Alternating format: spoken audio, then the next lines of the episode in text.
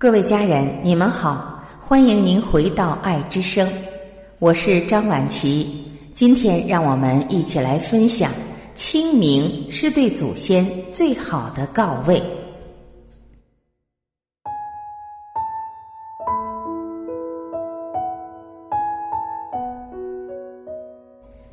节已在到。中华民族的每个传统节日中，都包含着中华文化的化育人心之道。清明时节，慎终追远，我们祭祖扫墓、追忆先辈，表达的是一份感恩与缅怀。什么才是对祖先的最好告慰？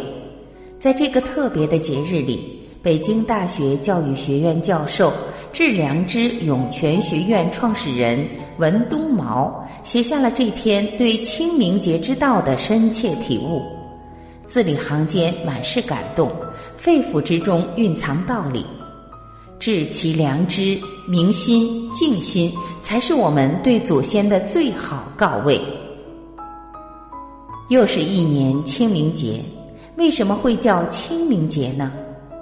最近一段时间读书，思考最多的就是明心静心。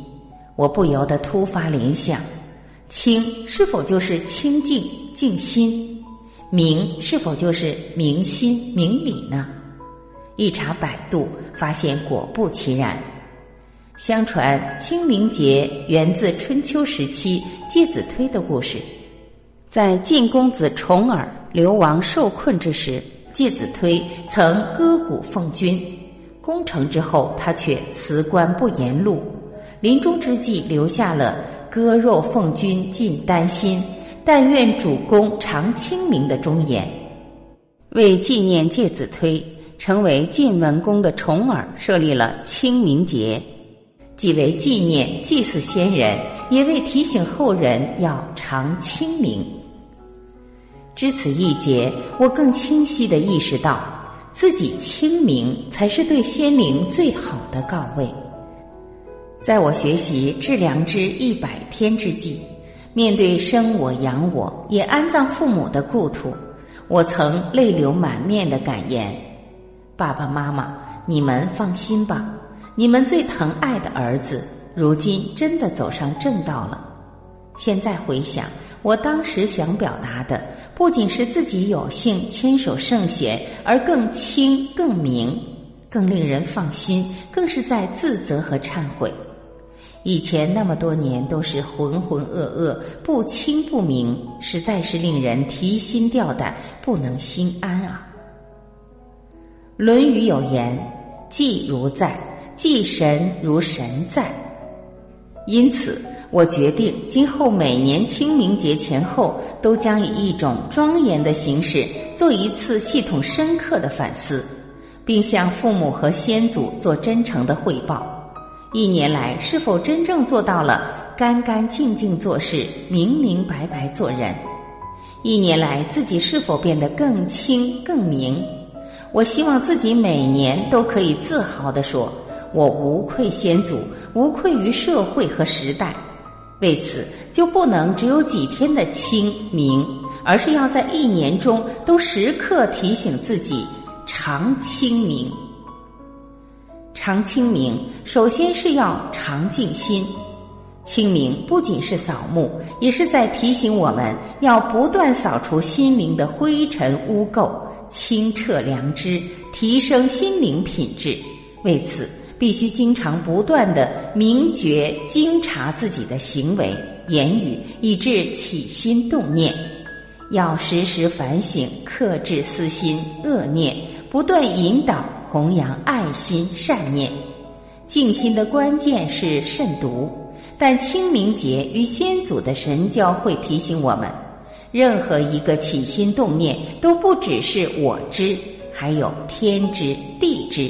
先祖一知，明白了这一点，我们就必须更清更静。常清明，还需常明理。尽管清明时节雨纷纷，路上行人欲断魂，但对农人而言，却是好雨之时节，当春乃发生。这就是境随心转。清明前后种瓜种豆，清明播种植树，提醒我们种瓜得瓜，种豆得豆，顺应天时地利，一份耕耘一份收获，这就是人间智力。清明踏青，走进自然，体会天人合一，万物并育而不相害，这就是天地大道。明白这些道理，我们就不只是敬畏鬼神，而是要更加笃信和敬畏世间真理。常清明需要常明志，祭祀先祖体现的是一颗孝心。中庸说：“夫孝者，善继人之志，善述人之事者也。”面对先祖，我们是否继承了他们未了的志愿？是否遵循了他们立定的家风、家训、家规？清明公祭面对先烈，我们是否继承了他们的光荣传统？更重要的是，我们自己是否立下了足以令先祖自豪、令子孙甘愿继承的大志大愿？是否自强不息、笃志力行？明白了这一点，我们就更应该牢记阳明先生的教导：君子之学，无时无处而不以立志为事。盖无一息而非立志则志之时，无一事而非立志则志之地。常清明也需要明生死，清明祭祀，怀念先人，同时也是在为后人开设一堂生死课。他明白无误的告知我们：生命有限，生死无常。对于死亡，不必恐惧，也不能忽视。唯有坦然面对，哀而不伤，毁不灭性。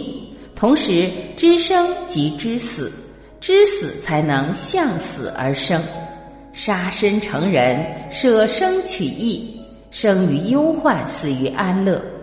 人生自古谁无死？留取丹心照汗青。我心光明，亦复何言？这就是我们应该手持和效法的生死之道。清明节见先祖，我们唯有庄严其心，致良知，常清明。